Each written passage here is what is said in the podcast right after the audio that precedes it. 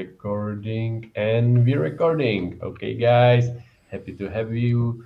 Welcome back to our channel. We are here to keep you in the loop. And today we are here with Kris, who is here to bring some fresh insight into the, you know, the craziness of the world, right? What is happening in the macro, lots of carnage across the board. So, Kris, could you just briefly introduce yourself to our audience? Uh, sure. I'm Kris Patel. I am a technically a retail investor, um, but I have been in the market for a really long time.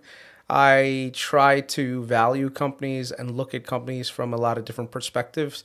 I think some people do it just purely based on numbers, some do it based on pure dreams. I try to combine both of those together, and hopefully, we get somewhere in the middle where we can have a profitable, uh, profitable venture. You know, so that's that's where I am. I work in healthcare IT um, I work in middle management, and uh, yeah, and I pretty much do a lot of implementation of new technology. So I try to lend a lot of that experience into my investing because I think I have unique insights into things that people don't necessarily see. Like when some people says buy CrowdStrike, I ask them why. They don't really know other than oh, it's a really good company, and I'm like, well, I can tell you why because I actually use the product. Like I see it every day.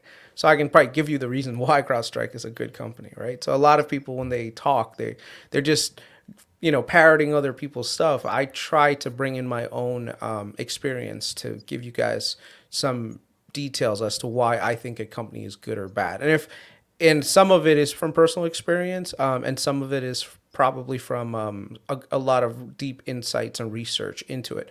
I also tend to talk to a lot of people. Like I actually will physically go out and reach into my contacts pool to reach out and say, "Hey, can I have a conversation with you about a specific company? I know you're in the field.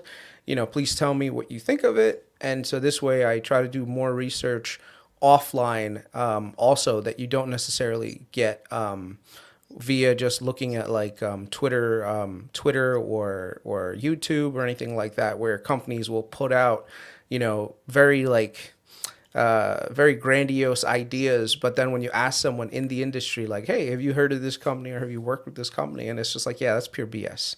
So I think those things are also. I hope a lot of people are are starting to do themselves also, where they don't just rely on the company's reportings and filings for do, their due diligence to actually go out into the industry and speak to speak to people. So yeah, that's where I am. I think that was a mouthful.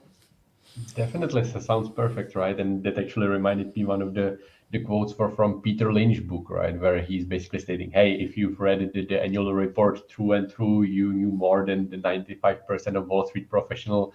If you read the footnotes, you know more than 99%. So, you know, even quote unquote retail investors can do very, you know, quality, quali- high quality and, and thorough research, right? And that's what, you know, lots of people we know are trying to do. But today, let's start a little bit with the macro, right? Because obviously that's the big topic of the whole year, right? Basically, a big, uh, big blanket that, that's weighting heavily on lots of the stocks, especially you know lots of the tech companies.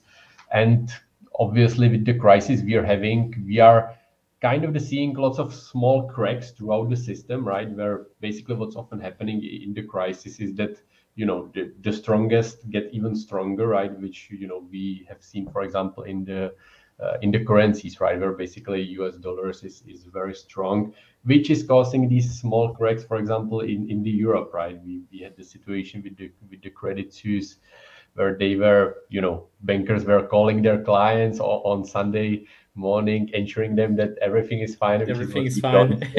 hear from your banker on a Sunday morning, and the situation in the UK. So, Kris, what's your uh, take on this whole situation? Right? Can we see more of this situation, or where do you see the the biggest risk from all of these small snippets? Um, I think what happens is when we look at when we look back, right? Everything seems like it's 2020. Like, it, how could we miss this? How this was such an easy thing to see, but essentially, there have to be certain circumstances that happen where people don't necessarily pro- like put that into their calculations when they're doing their projections on things. So here's an example. Who would have guessed a year ago that inflation was going to be so high to the point where the Fed would do consecutive 75 basis point rate rises, right?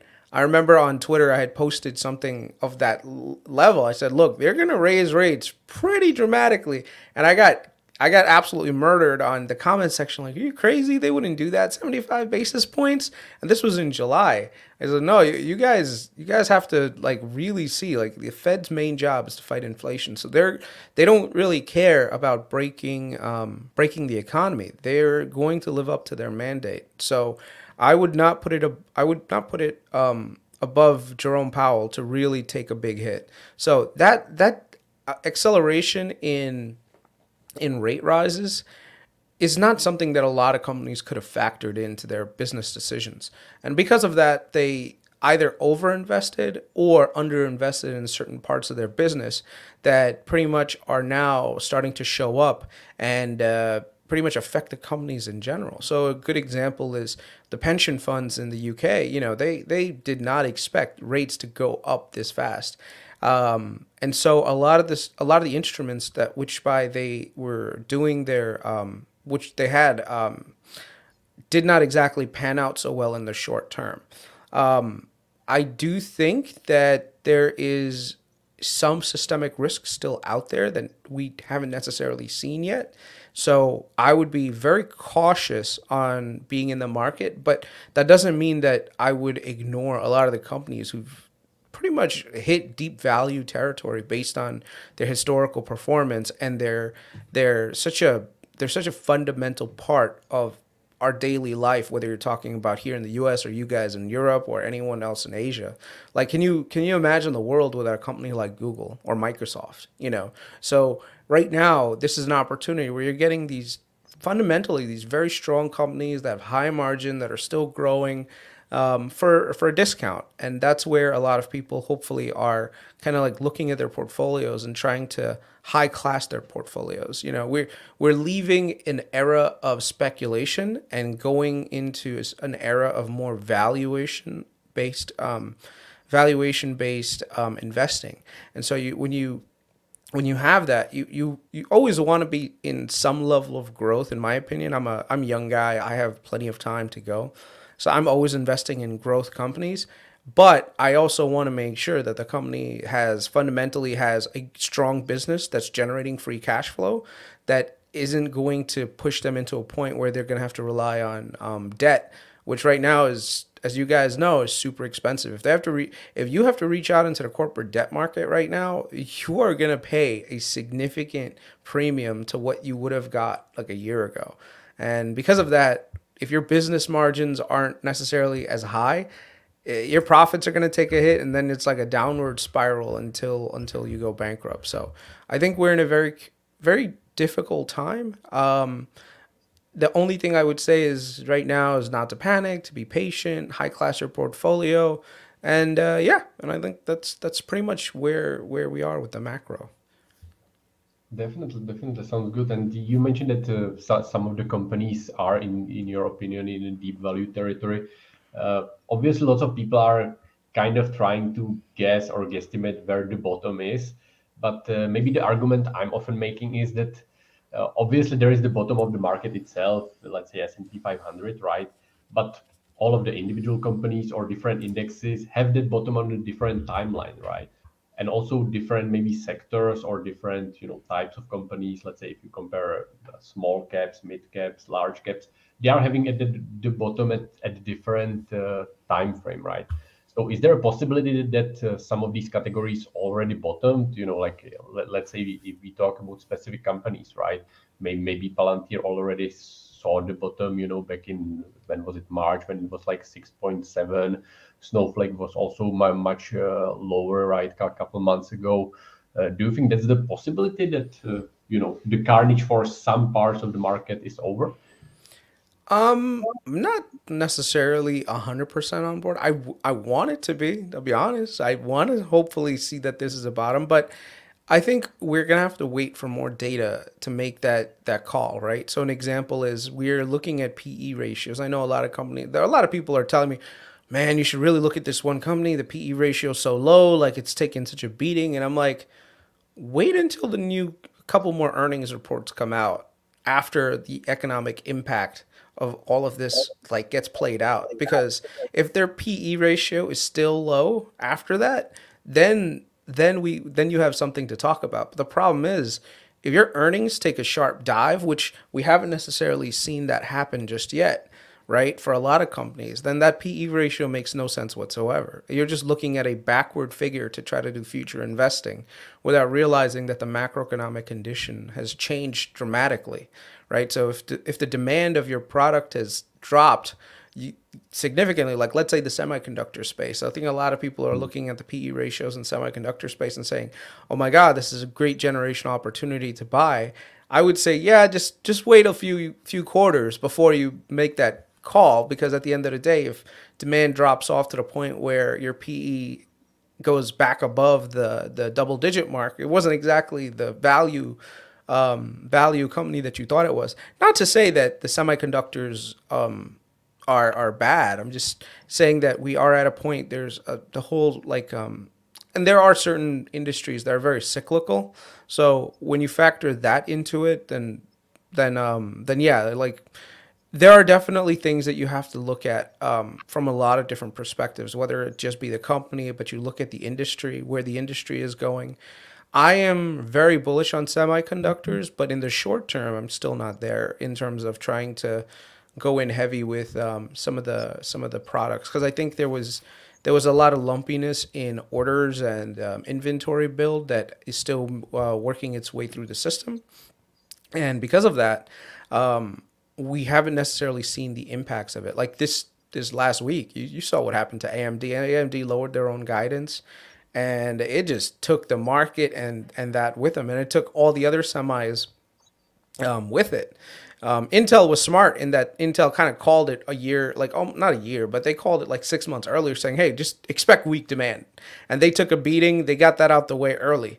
So I think a lot of times it depends on the company's willingness to just come out there and be honest with investors and and yeah, but this also presents um, great opportunities to kind of start buying. And the one thing I will tell most people is not to try to time the bottom because no one successfully is able to do that. The best thing you can do is have a plan on a company and just dollar cost average in and ride the ride the downturn if you have to. Like even if you miss out on a, a few good weeks here and there, you know, whatever, it's not going to make a difference.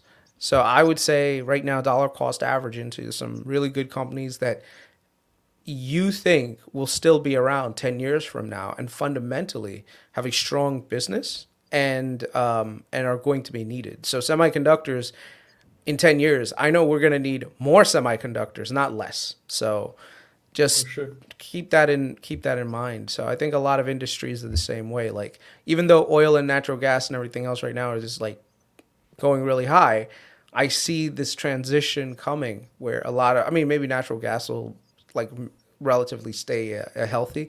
But I see demand starting to drop for a lot of um, gasoline products. So if you have like if you have a business that purely relies on revenue from like gasoline sales, right? Like uh, let's say you're a refinery, you may not exactly see those mar- the same level of margins in 10, 12 years. So, you know, invest, um, but you know, keep that in mind also.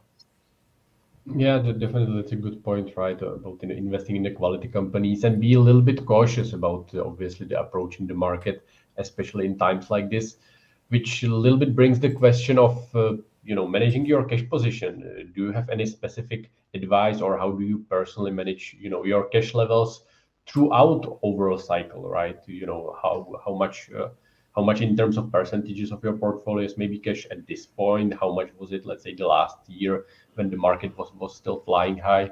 Could you a little bit elaborate on that? I'm about 40 to 60% cash. Um, but that's mainly for one of two reasons. Number one is there's a higher level of return versus risk in the two year treasury.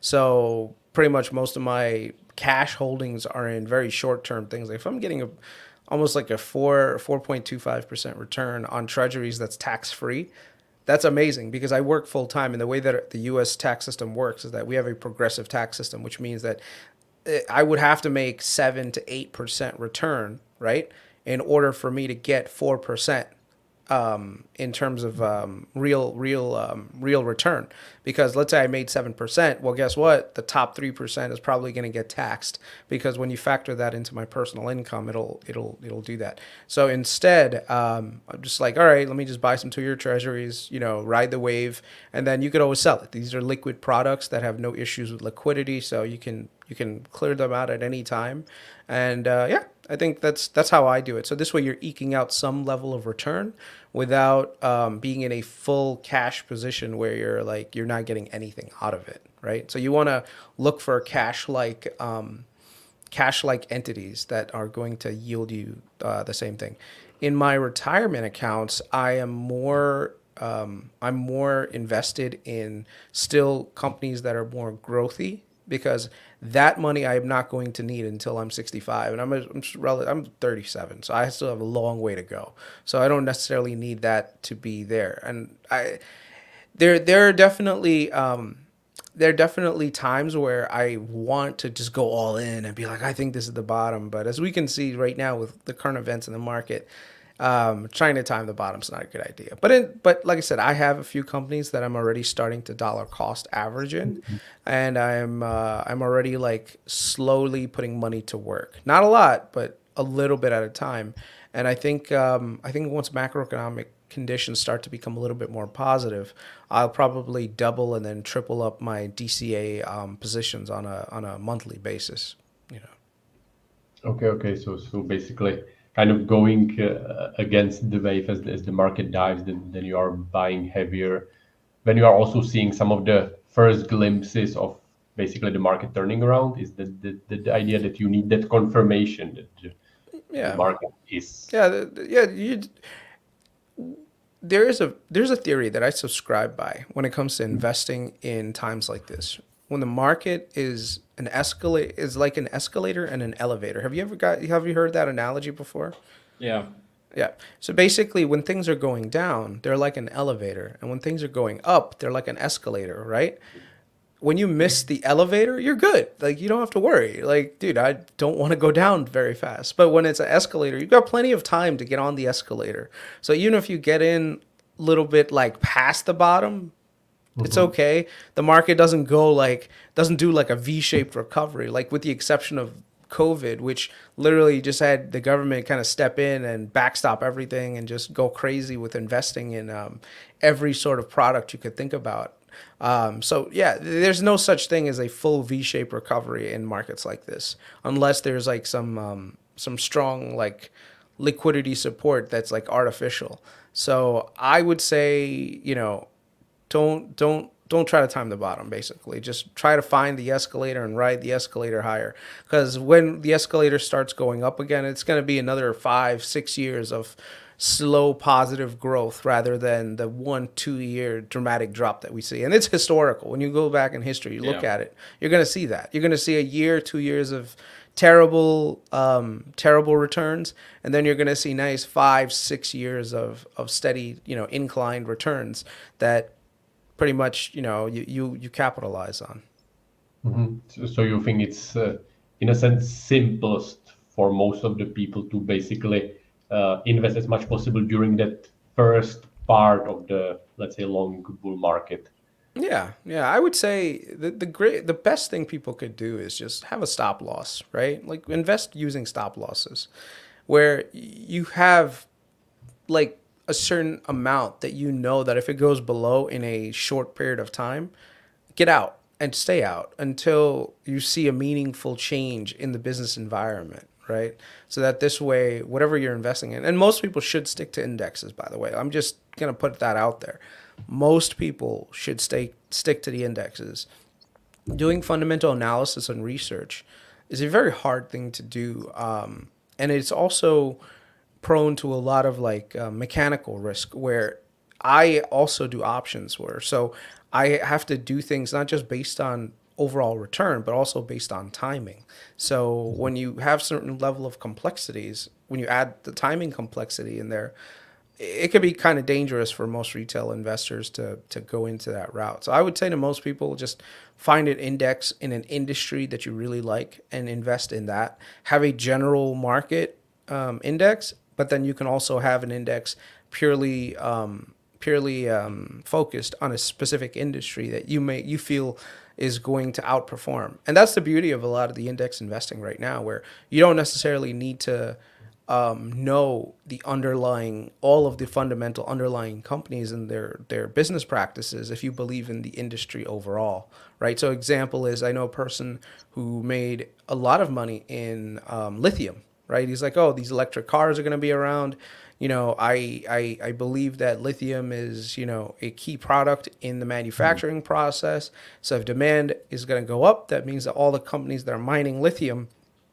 are going to go up with it. And so he just bought a lithium ETF and he got really good returns, right?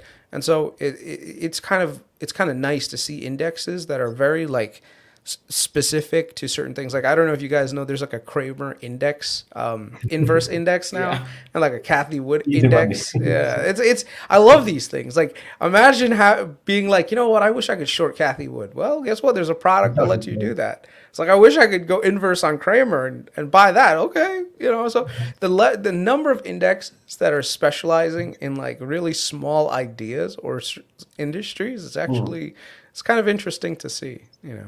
But there is yeah. there is one caveat with with that, by the way, in that the performance fee, I mean the the the fees can be a little a Management little high. Fees. Yeah, yeah, yeah, yeah. Exactly right, because in in a sense, as you mentioned that example with lithium, right, that basically allows you to have very simple thesis where you don't really need to dig deeper, as for example we do with individual companies, right, and and still have a very decent results. But you know, obviously, as with everything, right? The more work you put into it, the better the reward, right? So it's also probably the case why, you know, when people decide to invest in individual companies, that's where the best returns are. But for the price that people really need to do the work, have the conviction, and and that way they can, you know, for example, avoid these management fees, right? Which obviously adds up, right? If you, you know, kind of compound it over the years. So and then you have the complete other end right? Where people you know can just invest in the index fund you know sleep well at night you know don't, don't worry about it. So so it's also in a sense that pendulum how how much effort do do people want to spend. Yeah yeah. And also there's also other things too which is there's a lot of like rebalancing back and forth trying to trying to balance your portfolio based on company's overall performance that you don't have to do anymore, right? So that's why you're paying for that fee because you're you're essentially taking away all the mechanical stuff that you would normally mm-hmm. have to do. Like let's say you have let's say you you're a strong believer in let's, let's say lithium and there's 10 companies that are mining lithium right now. Well, guess what? One has a project that's going to expand really well. Another one has another mine somewhere and for some reason the mine gets flooded, whatever, right? The market cap drops, like the stock price drops. Well, guess what? You should technically rebalance your portfolio to take a lo- lower position in that that company that's that's like that, but you don't do that. You know, like no one is that active. So instead, you know, based on the portfolio rebalancing, all of that stuff is handled for you automatically. So that this way, overall, you're invested in the industry, and and it'll do all the the, the process for you. Also, from a tax perspective, it's more efficient. Also, because you're not constantly buying and selling. Like let's say, you know, you want you, you think one lithium company stronger than the other. If you end up selling selling it and you have to pay capital gains taxes on it, you're gonna it sucks, you know, especially if you're in a high income bracket like myself, mm-hmm. then then literally like most of your profits are gonna be paid to the to the government rather than you being able to to use that um use that towards further like more investing like um on other stuff, you know. Because every time you sell something and it's in a profit, the tax man is going to come unless you're investing in a in a. Um, I don't know about you guys in Europe, but for us, like taxes are like pretty pretty pretty killer, especially if you live in like certain states that mm-hmm. are um, high income, high tax. Yeah, that's a good yeah. point, right? Actually, do, do you take it uh, some or where obviously you do, right? But to what extent do you take taxes into account, right? Because let's say you kind of want to rebalance maybe a position but it's less than a year, meaning you you would have to pay short-term uh, short-term capital tax gain taxes. Would you rather, you know, like hold the position for longer? What's your take on this, right? Because you basically a little bit uh, nudged into it. I think people really need to understand their own tax situations when they're investing too, because there are certain like certain people right now they're saying oh everyone should just buy dividend stocks and i'm like dude don't don't say that without understanding that there are certain caveats that you should probably mention. So here's an example like myself me and my wife we earn like the top like probably 5% of most americans. So we we pay a significant portion of our incomes in taxes. Now, if I were to purely buy companies based on dividend returns in my non uh, in my taxable like accounts, mm. that's gonna suck for me because even though it looks like I have like let's say a seven percent yield, I'm technically only walking away with four and a half because that other three percent is gonna end up going towards um, going towards taxes, right?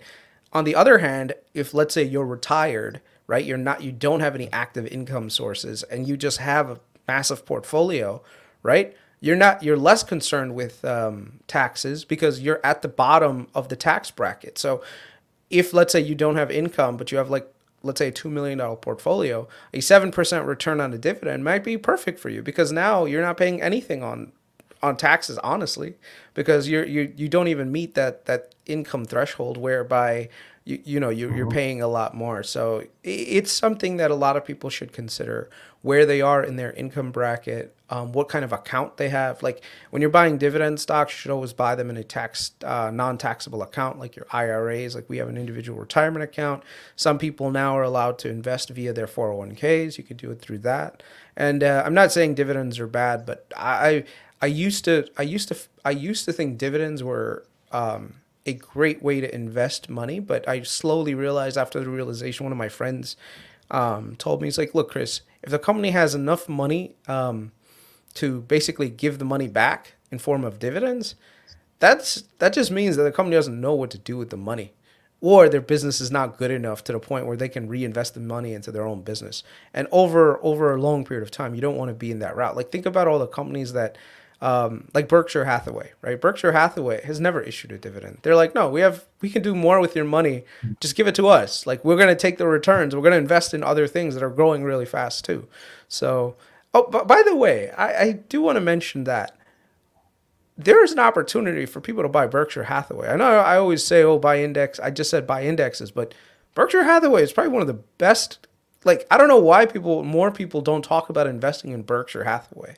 Like, dude, you have Warren Buffett on your on your side. This guy's ekes out a return. He's oh, the Oracle of Omaha is still outperforming the market. Like everyone is down 20, 30%. He's only down 13, right? Which is which is freaking crazy. But you know. I mean, yeah, I, I would probably mention that yeah. yeah. I mean, Sam? I think last years were basically foolish for new investors because everybody somewhat got so uh, you know distracted by all the flying high companies and their revenue growth right but when you really think about what's driving returns long term that's earnings that's cash flows probably dilution right? And then the multiple expansion or contraction. That's basically the formula right?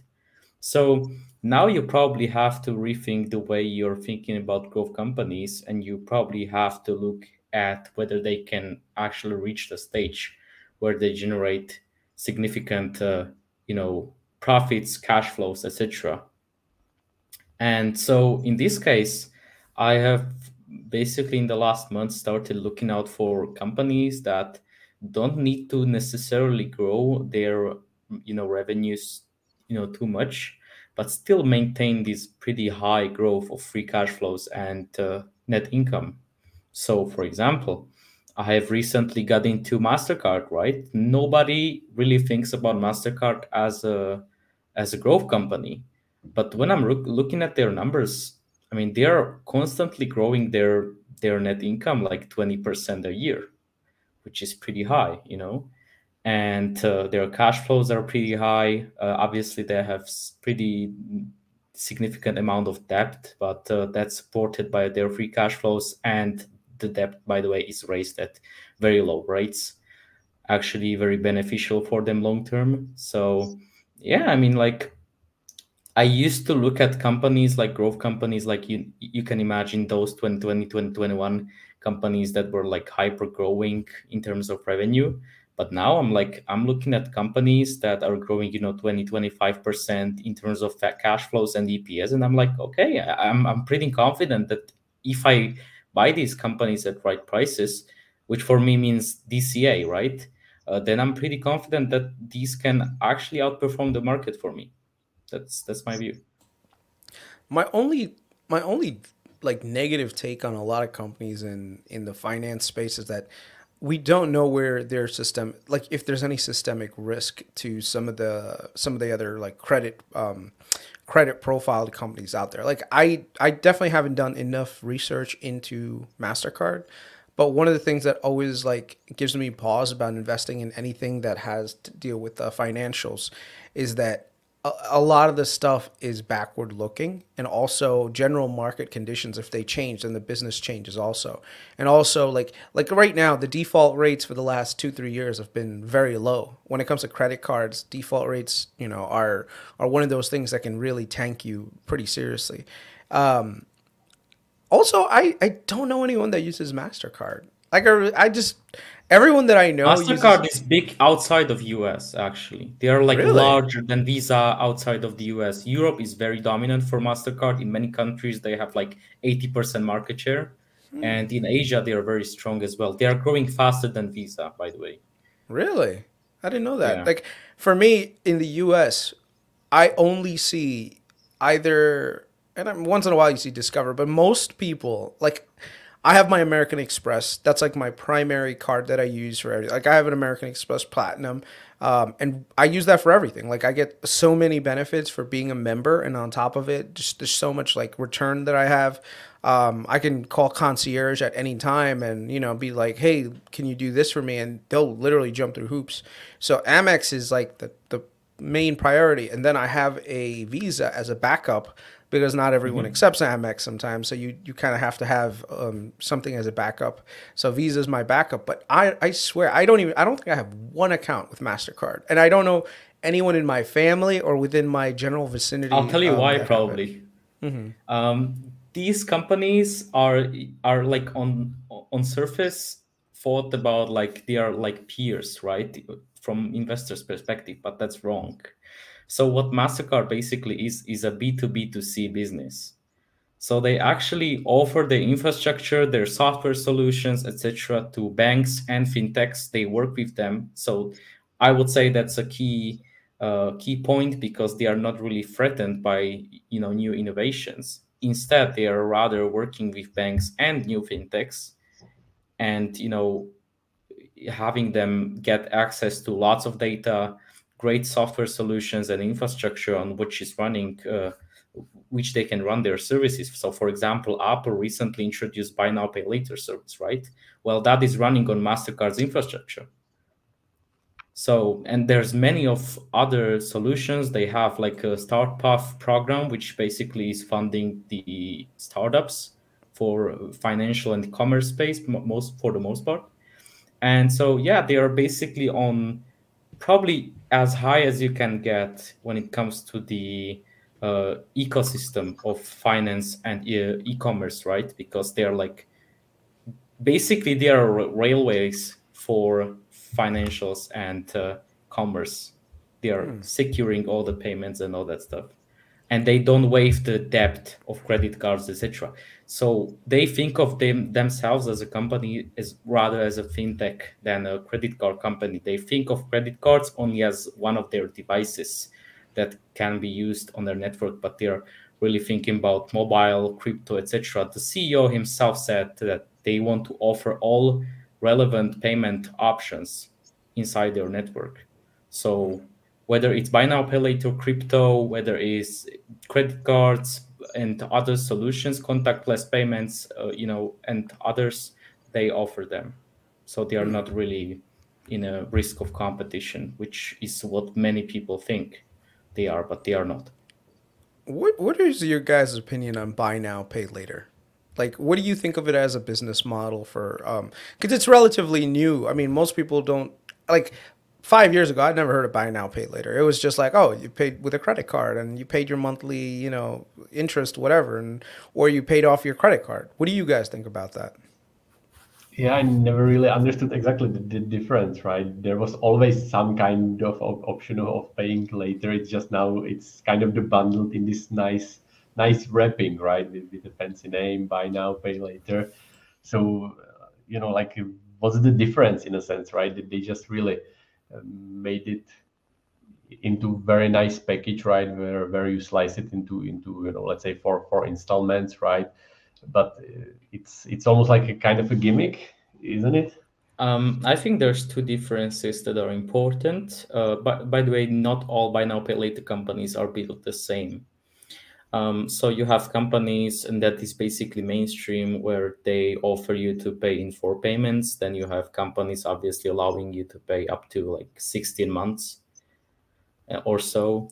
Uh, then you have companies that and, and they have different ways of negotiating deals, right? So when you see zero percent APR, it's not like they are giving you a free loan. It's basically for the most part covered by the merchant actually that you're getting getting this loan. And the you know the argument for that is that when you have the option to take a, an expensive item for a free loan you know basically no interest uh, loan you are more likely to go purchase that uh, that item which increases the conversions etc at merchant. And these uh, you know, solo buy now pay later companies also argue that they can give their merchants uh, a better way to look at their customer and understand their purchases. So those are like the, the two main arguments that sort of uh, go for the buy now pay later companies. Then obviously it's up to you to understand and uh, decide for yourself whether you believe that these buy now pay later companies have a great methodology to measure whether the customers they offer their loans to are uh, you know solvent or insolvent in the long run. They obviously have certain uh, data points they look at but then you you for you as an investor you have to understand whether you believe or not believe into their capability to handle that well. I think in in concept i think it's great. I think it's great for business owners. Um, I do see a problem though from a consumer perspective because what I tend to see when I see things like this, it's very I don't want to say gimmicky, that's probably the wrong word to use, but it's something that, you know, when they're playing on the psychology of humans to basically say, you know what, we're going to take a very large purchase and take that mindset away and turn it into a small purchase on a monthly basis. So now you're, you're more likely to buy. So an example is hey, this iPhone that just came out is a thousand dollars. Well, guess what? You could do buy now, pay later, and it's only thirty dollars a month. Oh, I can afford thirty dollars a month. I'll just, you know, it's easy. So now you're more likely to buy. So I totally understand that. The problem that I see is that a lot of people, especially here in the U.S., that are not financially um, competent, they'll keep using buy now, pay later, buy now, pay later, buy now, pay later. And they're just building up this giant quicksand like um, financial decision around them where most of their disposable income is starting to become buy now pay later in which case now you're, you're kind of like it's almost like quicksand but you don't i hmm. mean not, not quicksand. What's a better term for it? Like you know like the frog that's in the boiling water? Like if you put a if you put yeah. a frog in the in the water right and it's boiling it'll jump out. But if you slowly you know turn the temperature up it'll stay in there until it dies. So it's kind of the same way that i think this is happening right? Where before at least with a credit card statement you see like $2000 you're like $2000 now you're like oh well you know it's only $30 a month whatever and then another 30 okay another one. and if you use multiple buy now pay laters it's like okay whatever you know it, it's just little things. So I think the psychology mm. of people is that it's taking away this feeling that you're paying a high APR because essentially you are paying high pay APR depending on like which one you which uh, buy now pay later service you're going with. Yeah. Because um, if you look at some of the ones like Upstart, Upstart, a lot of the people like I think they provide banking services for um, for some of the I think for buy now pay later or was it Affirm? I have to I have to do more research. I'm not a big fan of buy now pay later. Um, but one of the things that I saw was that I did a calculation on their APR. Right, it was ridiculous. It was it was more than the credit card companies at one point where it seemed like oh well I just bought this small two hundred dollar worth you know product But when you look at the total payments for the entire length of that buy now, pay later scheme, it ended up being almost a third of uh, the price of the actual product. And mm. one of the things is the I don't know if the incentive structure is built, and I think it's going to eventually get perverted to the point where vendors are going to be pushing for buy now pay later because they might be able to share in some of that that that revenue, right? So it's almost like imagine right now, Sam, I could say, well, you know what? Sell me this specific product for let's say two hundred dollars using cash, but if I get that person to do a buy now, pay later thing, guess what? I will be able to share that $50 profit from the, the, the, the money that the consumer actually pays back to the business itself and the other to the buy now, pay later service. You know, it always tends to happen that I, I think it's very dependent on the, you know, player we are talking about because there are real differences between, say, PayPal, uh, afterpay affirm etc with the mm-hmm. way they they measure these things so for example some offer you some, with some you have to pay actual interest on your buy now pay later right some mm-hmm. offer you 0% based on how they negotiated the deal with the merchant right so and also your, your some, own credit profile right that's the other thing yeah, too like sure yeah. so in, com- in some cases the merchant actually covers the cost uh, of the of your buy now pay later loan in some cases, buy now pay laters, for example, take a late fee, right? Some don't. So, for example, a Affirm doesn't, as far as I know. Mm. They don't take a, a, late fee. So when you're missing out on your payments, they don't charge you extra money. You just have to pay off whatever you uh, you purchased. Uh, so mm-hmm. I think when you're measuring buy now pay later space, it's very new space in terms of regulation. There is a regulation uh, framework that is just building up. Um, there were buy now pay later services outside of the US, but more so not really on a lo- global scale, but rather local scale in some you know developing countries for the most part. Uh, but overall, uh, when it comes to like mainstream point of view, it's a very new space, and there has to be a proper regulatory tr- framework. So, it's in my opinion, it's like in this pretty much same bracket as crypto. It's just mm. awaiting some proper regulation, and then we will see what develops out of that. I always find the regulation comes after the shit has hit the fan. You know, whenever whenever everything is going good, no one's like, "Oh yeah, we don't need regulation," and then yeah. shit hits the fan. it's like, where was the government to protect the consumer? It's like, well, there you go because you, you guys actually outlined the, the big problem, right? Because there are buy now, pay later is this big umbrella under which is hidden so many different schemes, right? So some longer, some shorter, some with interest, some without interest, some with fees, some without fees, right? But from a customer's perspective, it just often, you know, we don't think about it, right? Especially if if you are talking about some of the items, as you mentioned, right? Maybe it's 200 bucks. That's in a sense like a low threshold to take more care about it, right? compared maybe hey if you are buying a car then you are maybe or at least should be right a little, little more cautious about all of the uh, all of the things in the statement so it's, it's basically this like a like a trojan horse right where basically the, the merchants can you know possibly raise the prices a little bit right? If they see that you know hey people can you know just use buy now pay later and they are willing to, to pay for it you know much the conversion rate is much higher. Maybe we can test to, to raise the prices a little bit right?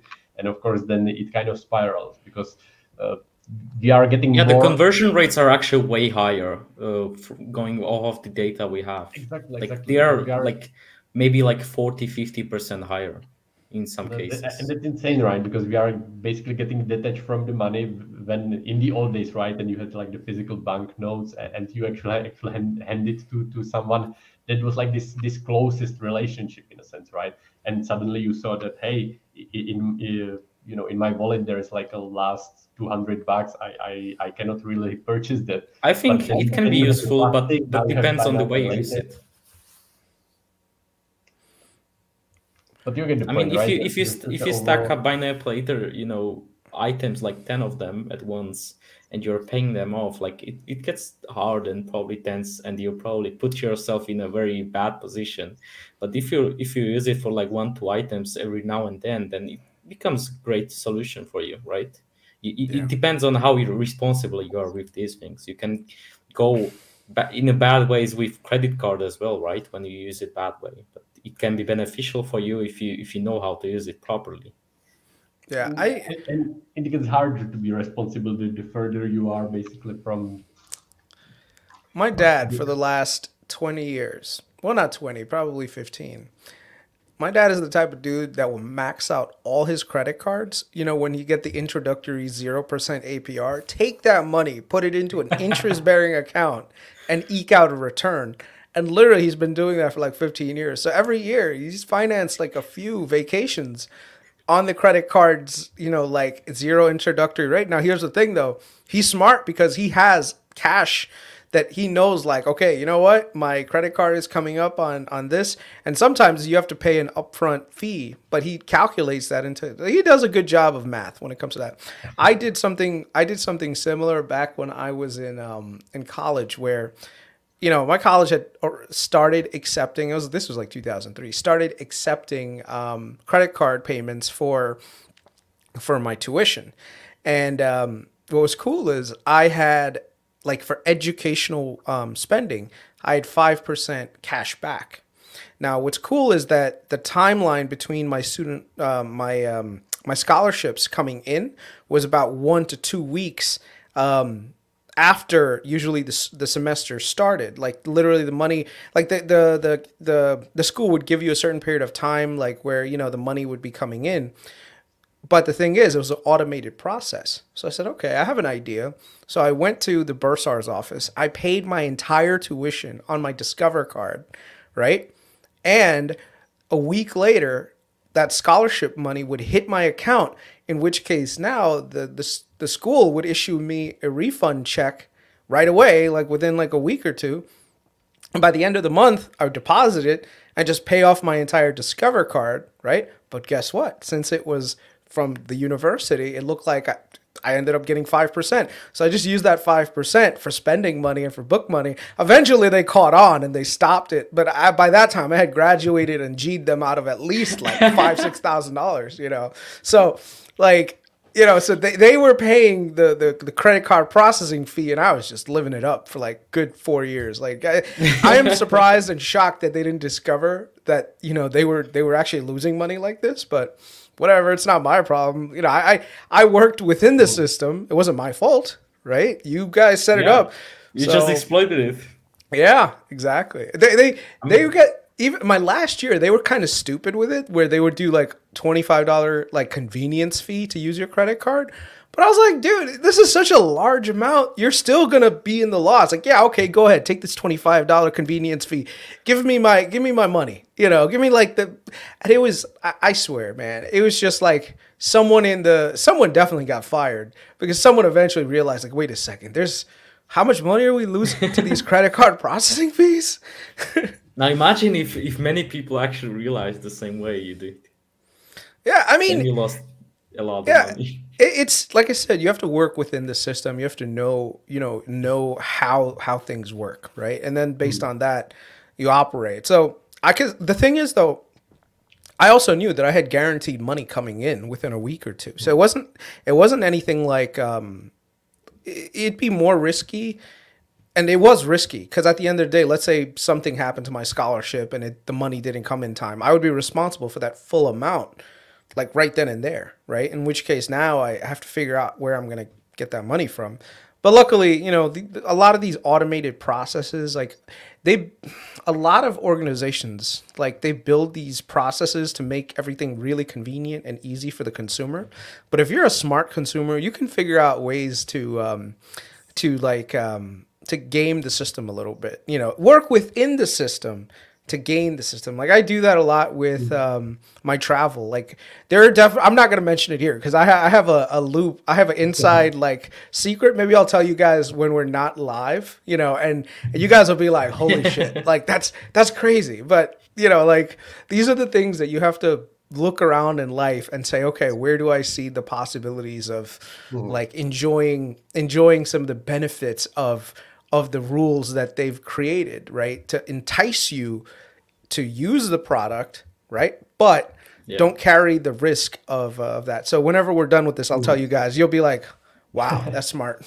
Yeah, definitely. And you know, like the, the more layers of complexity you have in the system, the more loopholes, right, between mm-hmm. all of these different uh, different parts, which is uh, kind of the, the the property of the system we live in, right? Because you know, like the over time, there are more and more laws and lots of these systems and institutions, and the bureaucracy is always just adding up, right? It's never, it's almost never like yeah, the it's not so clear. Like, uh, you know off the table or anything it's just always the new and new layer so that's where it, might both... also got some advantage of of, of uh, cheap money right mm-hmm. so because bank uh, offered him to take some loans for 0% like literally no you know additional interest so obviously he took a few few thousand twice uh, once in 2020 and 2021 again uh, and he was basically offered to just pay them off with no interest uh,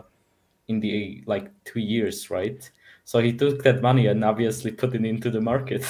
so my my dad would take 18 months zero APR, okay, hundred thousand dollars, okay, every every time he gets it took a hundred grand and put it into something that was like a nice fixed return for like four or five percent. What when you think about it? It's like a four thousand five thousand dollars that you were he was able to do that we just move it. But the funny thing is he's my dad you have to be here's the thing. When it comes to any of this stuff the, the, the credit card companies are just looking for you to trip up so that this way they can because the thing is like a lot of them have provisions in them that oh if you miss one payment boom the entire thing ends your apr rockets up so my dad was like no i'm gonna i'm gonna g you you're not gonna g me you know so but yeah. like i said you just you have to know you have to do your deep dives you have to do research mm-hmm. um yeah so yeah and you know sometimes it gets even uh, crazy that you know for example here in denmark right for for some time back in 2020 21 there, there was even negative interest rates for mortgages, right? So you were basically get, getting paid incentivized to take it. like you know like the, the insane world we live in right? And, and that's where we end you know obviously now when you try these uh, crazy experiments. You remind me of, of the insanity of uh, negative oil prices and now we are basically dying for oil at 90 or so. Yep. Mm, yeah the, the, the different animal right obviously that's what we should. You should rename this from the in in the loop to how to G the system. you know, get get in the loop to figure out how to how to play these idiots against each other. Because yeah, figure out the bureaucracy, how to how to milk the bureaucracy for what it's worth, and then eventually someone will catch on. But by then you just walk away with all the returns. You know. Yeah, yeah but they can go after you because you just you didn't break anything. Mm-hmm but then maybe the, the, the, negative side of it right is that obviously it takes a lot of effort to to go through all of these loops. And and exactly as you mentioned Kris right figure out if they are not basically setting up the trap somewhere somewhere down the line. So that's also you know to kind of get the returns also on your time right because that, that's mm-hmm. obviously uh, sometimes tricky and all... i'll give you i'll give you guys a hint as to the easiest way to do it. None of the systems because of the way that things are structured, talk to each other nearly as much as we think. So you can trick one vendor into paying off another vendor that's paying off another vendor and you're not exactly doing anything other than just rotating money from all three of them. And the thing is each of them are thinking wow i've made sales. This is amazing. But at the same time you're just you're like all right keep keep doing that. I mean trust me there's there's ways to g the system. And you just you remind my dad people drop shipping from Alibaba to Amazon. yeah, I mean, there's and see that's the funny thing. You would think that wow, that's stupid. Why would people do that? No, there's I I cannot tell you the amount of people that are selling AliExpress shit on Amazon and yeah, and buy, making a profit. Pro- making uh, they buy it high quantities for like two three dollars and they ship it on Amazon for like twenty five. one of my one of my wife's friends this dude made a fortune in fidget spinners. Okay, he would get like hundred thousand fidget spinners and then sell them on Amazon. Like, and then his total cost per like fidget spinner was like maybe 10 cents and he would sell them for like $2 and it's such a small product but it was so viral at that time. The funny thing is all he had to do was just get in just a little bit early. So he saw the trend. He he made dude, he made a million dollars on fidget spinners, right? There are so many products that are out there right now that people are just like, oh my god, this is like the next big thing. And yeah. here's a here's another one where I know someone that made a ton of money in the the headphones, like you know the the the Raycons mm-hmm. and all this other shit. Dude, you could get them in China for like less than a dollar, and people sell them for twenty dollars here. Like. Mm-hmm. That is a 20 time return. The only thing is you have to be you you have to figure out a way to sell the product here in the US, you know, cuz most people they don't want to they don't they're not going to go to AliExpress create an account and order it and when you order it you order like one or two pieces. Most people are going to order bulk. And that's the thing. You just have to invest the capital to buy in bulk and then sell at um, individual prices and yeah. Yeah, but there are literally systems that allow you to directly ship from the you know big wholesaler to to directly to the people that buy on Amazon. Yeah, yeah, that too. That's so so at that point you, you don't even have to have any inventory, right? Because mm-hmm. the wholesaler mm-hmm. has it for you. So you just make the money. well, the the only thing with that is that you run the risk of one inferior products because at the end of the day you don't necessarily get to evaluate the product before it goes to the consumer and then the other thing also is that um, you also run lead time risk, right? Where basically everyone here in the U.S. they're not they're expecting things to come in at one day, two day, three days. Like if you're telling someone to like, oh, you can you can have a product, but it's going to take a month, most people will buy won't buy it. Like yeah. just mentality is very like there. So that I think a lot yeah. of people that I've seen successfully been able to convert have been able to sell on Amazon using cheap Chinese shit and just put like a different uh, like non-Chinese logo on it. Like a lot of camera equipment, like like streaming and everything else. Um, not the cameras themselves, but like mounts, um, different things. Like they're all mm-hmm. from China. They're all from China. yeah, all mm-hmm. that stuff. And also sometimes it as you mentioned, Kris, right? It's important to get at that uh, initial burst of, of the trend, and mm-hmm. uh, you know, may, maybe in our feed, right, when we are following probably lots of the the finance stuff, right, and everything, we are maybe missing on some of the stuff that, that other people see, right? When, when you would maybe open yeah. the feed of some, some of your friends and you would suddenly see some of these like small gadgets, maybe, you know, there is obviously something like fidget spinner at this point, right? Something that's trendy and we just don't see it because we are not, not in that environment. But people who are able to tap, tap into the culture, then that's definitely Imagine when, when AirPods were basically booming and all the knockoffs you could have sold. Mm-hmm. Yeah. Yep. Telling fidget spinners. Who would have thought? The guy sold a million fidget spinners. Yeah. Right. It's like very annoying trend, but I never would have realized that this could be like growing so up. I, I remember you guys remember growing up. I don't know if I mean you guys. How old are you guys? Like I'm I'm 37. How old are you, Andre? I'm 25. You're 25, and you. You're 20. Okay, so I, am older than both of you guys. When I was a kid, we used to have fads come out every year, right? You know, like Pokemon cards and so on. So mm. there was a year where everyone was buying yo-yos. You know, like the ones that they're just like stuck yeah. and that. And it was just a thing. Like everyone had to have that stupid yo-yo. I remember like every time my yo-yo would break, because you know eventually they would, I'd go out and buy another one. I'm thinking, man, if I was in my 30s at the time, I could have bought a whole bunch of Chinese yo-yos and sold it to these idiots. I mean, to myself probably because I was a kid. but but um, yeah, but but it's like things like that. Like I don't see that anymore. Like where what what are these kids doing yeah. now? Like are they just playing Halo or uh, not not Halo? I think that's old. I think um they're playing Fortnite. Is that a thing? Uh, yeah, you know? probably right. But the, the, you exactly mentioned it right. For example, Beyblades or some of some of these stuff, and I, I've actually yeah. just noticed the, the other day. Kids playing with with Beyblades just just outside my apartment. So there are definitely still some physical trends that, that can be uh, used. And also, Kris, remember, right? We, we, we're here at Europe. We are always considering trends, always like a ten years uh, later. so, so basically, when we're yeah, your growing up, we're also out. We are ten years younger.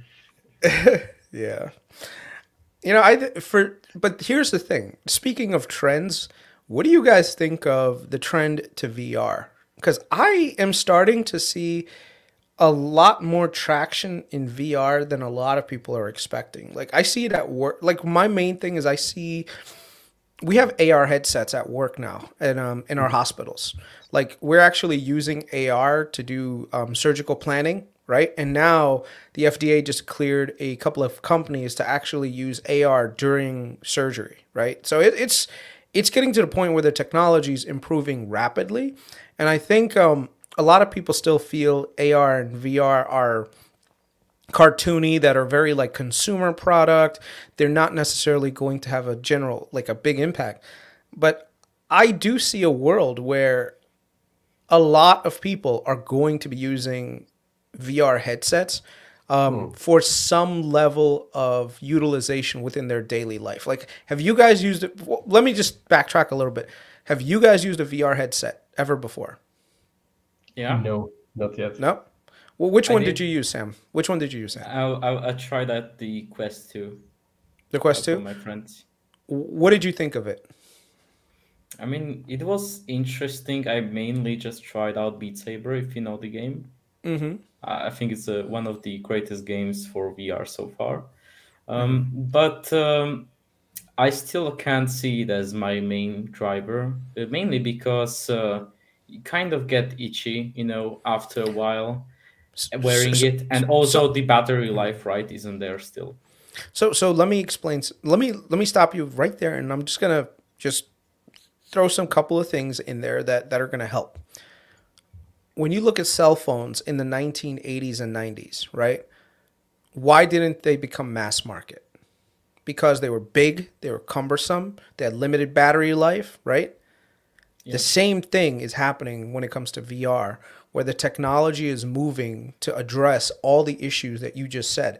The other thing is, you said, oh, I can't see this be my main driver. You're absolutely right. Like, this is definitely not a product that's going to be like everyone is going to just wake up in the morning, put on an AR headset, you know, and then and then you know, I make a big distinction between AR and VR though. I see okay, yes, large yes, yes. use cases for AR in industrialization, like overall, when it comes mm. to like architecture and these industries, for example. Uh, healthcare is a great industry to where you can use AR too. I think mm. uh, VR for me is I think going to stay a niche for like people who specifically want to experience the whole immersive experience inside their homes.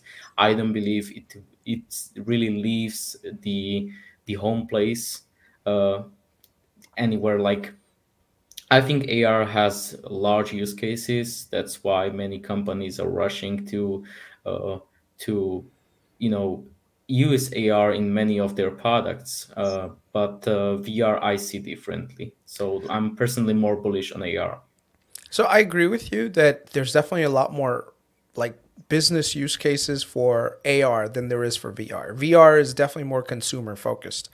But if you realize from a business perspective, the consumer focused products tend to make more money because it's an infinitely bigger TAM that's out there, right?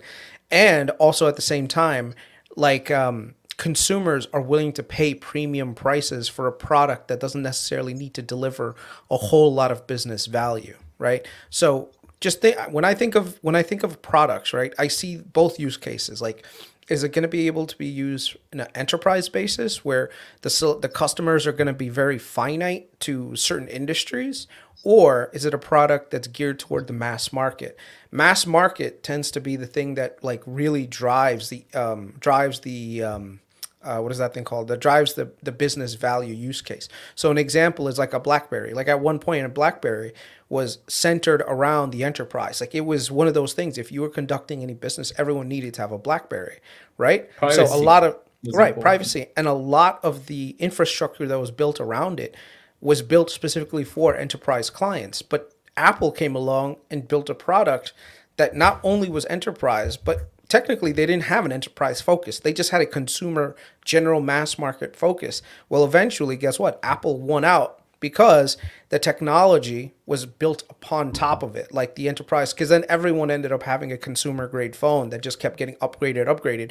Where BlackBerry was so stuck on their oh we are we're used for business cases that they never evolved beyond that. So I think when it comes to AR and VR, there's definitely eventually going to be a melding of of both products because remember it's just at the end of the day it's just like AR is just a headset with a front camera that lets you do see through, right? That's what AR is. So why couldn't you incorporate a VR headset with a camera at the front that lets you do pass-through vision? And and most of the VR headsets, the newer ones, actually allow for that and actually have um, color like a color OLED that lets you see like pass through. It's called pass through vision, right?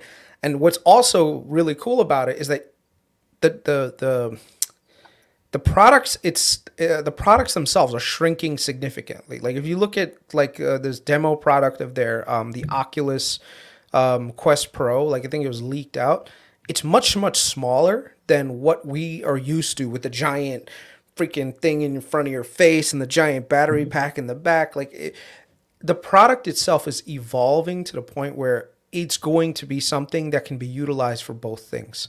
You know, I, I do like the HoloLens is great, but it's a twenty five hundred dollar product. Like literally just just the product itself is like twenty five to thirty five hundred. Yeah, but HoloLens yeah. is more like used for military, right? At this point, they got the yeah. contract for military, mm-hmm. like twenty two yeah, billion dollar one. Yeah, military and also for healthcare, and there's a lot of there's a lot of other things. So it's it's a specialty product for sure. But like I said, the military also bought a whole bunch of Blackberries. Like the if you were working in the government in 2008, 2009, 2010, you had a Blackberry, right? Well, mm-hmm. guess what? Everyone now they have iPhones. You know, so yeah, but yeah, I think at this point because because at that point the focus was enterprises, right?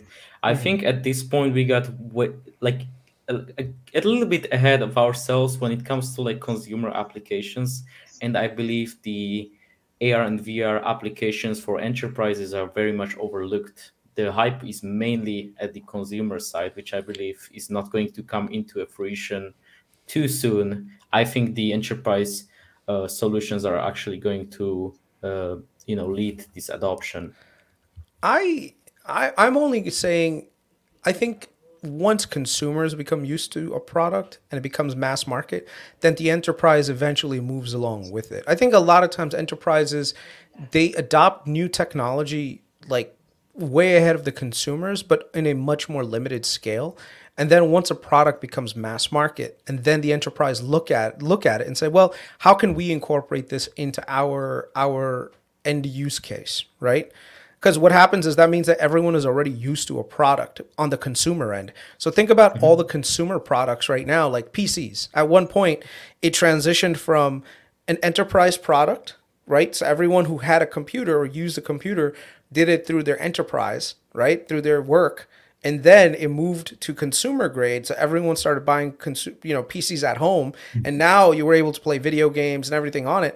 And then the adoption super cycle just went nuts and guess what happened? Everyone ended up buying PCs for both the enterprise and for their home computers. Like right now, everyone has it has it. But if they had just stayed in the enterprise model instead of like trying to create um, like computers for the home, it wouldn't have worked out so well. You know, so I think that's where we are right now, where the early adopters for the technology in terms of business use cases um, are things like HoloLens and everything. But I think eventually people will utilize like let's say like the Oculus products for other things that may or may not have been real. The other thing is having experience with a product for a prolonged period of time gets people to build on top of things, right? So an example is with the iPhone, people had an iPhone and guess what? Innovators were looking at the phone and saying, "Well, look, everyone already has an iPhone. How can I create the next product that's a business business use case, but do it on the platform of an iPhone so that it could be utilized by so many people, right? So an example is there's enterprise software that's on a that you know you create, but you create it specifically for an iPhone primarily because you know that everyone has it. So it's I think it's a very similar thing when it comes to Oculus, right? Where if you have these VR headsets and they let's say there's 100 million VR headsets out there, you're more likely to build a product on top of that versus a product that let's say is like a HoloLens that only a few million people have, right? And so now the, mm-hmm. even the application that you're building or any products that you're building, there's much more limited market for it. So this way, now you're focusing on the consumer consumer product, right?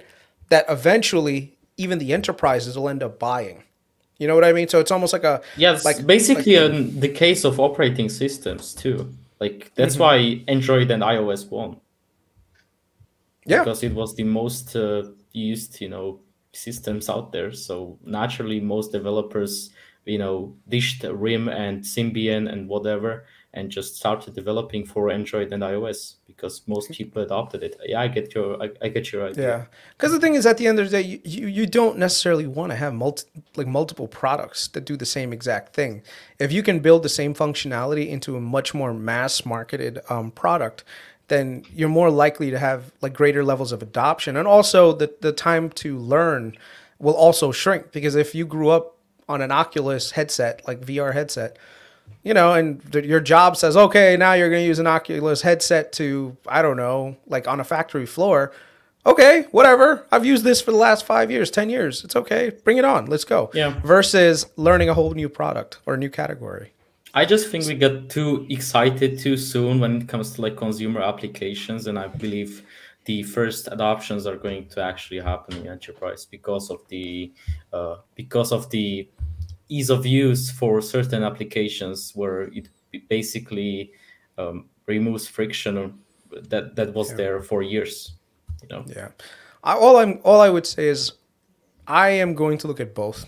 I'm going to buy maybe some micro i mean i'm already going to buy microsoft. Microsoft is just mm-hmm. one of those companies that's just like knocks it out the park for the last 40 years you know? They're, they're not going anywhere and, but I do think I'm going to look at some more meta because I do believe that there is definitely a use case. And Zuckerberg is the type of guy, like you, you don't you don't say what you will about his lizard like looks, but this mm-hmm. lizard knows how to make money. All right, and I'm all about making money. So bring it on, Mr. Lizard Man. Make me more money. Okay, okay, sounds good, sounds good. So, so all right, guys, my wife is flagging me down, saying, "Oh, get off the damn computer." You know, see, this is where I wish I had an AR headset. Just put it on and just, you know, yeah, tell her I say hi. all right, well, yeah. You, you know, one of the applicate, you know, one of the applications that I would have for for it. Well, you know what? I'll tell you guys offline because I'll probably get canceled if I said it. okay, okay. So, so, we are ending it yeah. here next time we will look deeper how to do Amazon dropshipping. So that's it. that's the new yeah. yeah. podcast. And see you guys later. We will leave leave all the links to, to Kris and to, you know his Twitter and everything in the description. So visit him there and talk to you soon.